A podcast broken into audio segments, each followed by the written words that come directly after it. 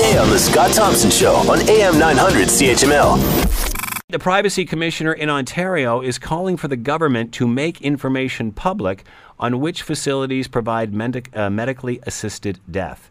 Uh, and the bigger question is why isn't this information available? To talk about all of this, Shanaaz Gokool is with us, CEO of Dying with Dignity Canada, and is on the line with us now. Hello, Shanaaz. How are you today?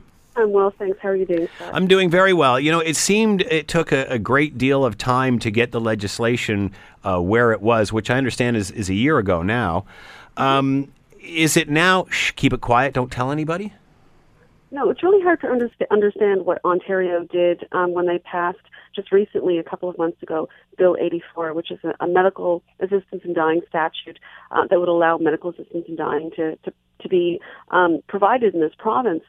And one of the provisions that they had um, was on freedom of information requests. And these are requests that, you know, members of the, the public, organizations, journalists use to find out what is happening in certain um, government-related programs like healthcare um, and to hold government responsible. And so in Bill 84, you know, of course, we support, as, as does the Privacy Commissioner, the um, the privacy of individuals and clinicians. Um, but Bill 84 also put a ban on freedom of information requests related to public health care facilities and medical assistance in dying. And we think that goes too far, and so does the Privacy Commissioner of Ontario. On this um, issue, we, we, we agree. How can we understand what is happening in people's communities as it relates to the provision of, of assistance in dying if you know, hospitals are allowed to sort of duck um, uh, and, and, use some cover um, because of Bill 84. Uh, skeptics of all of this say that they're they're just doing this to protect the institutions and the people that work in them. That it's a it's a privacy issue, and I guess they're worried that these hospitals will be protested or attacked. Well, so I think there's a couple of things here, and I, I was really impressed when um, Commissioner Beamish spoke about this issue uh, at the legislative hearing studying Bill 84. Um, and you know he has more resources than we do. His office does, and so they looked at all the um, other jurisdictions internationally and in the U.S. where assisted dying happens, and have found no evidence um, that there's any issues around safety. Uh, and said, you know, are their approaches evidence based? And I support evidence based uh, approaches, but also when you sort of stop and think about it logically, I mean, in theory, you would think that there's more safety in numbers. So if all hospitals and hospices um, have to provide assisted dying, then it's really hard to hmm. target anyone. Um, but that's not the case in Ontario, right?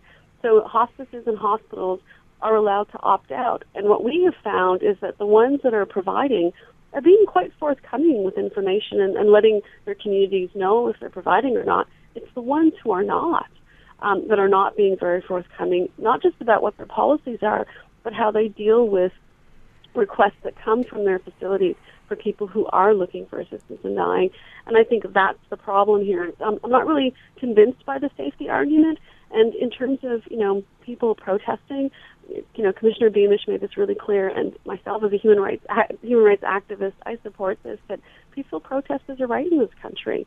Um, and so we want to make sure that we're, we're carefully balancing the different rights involved, and there's no evidence to suggest that there's going to be safety concerns um, by letting communities know which uh, facilities provide assistance in dying and which don't. So this is not about getting information to people who want this service. It's about hearing from the ones that don't provide it.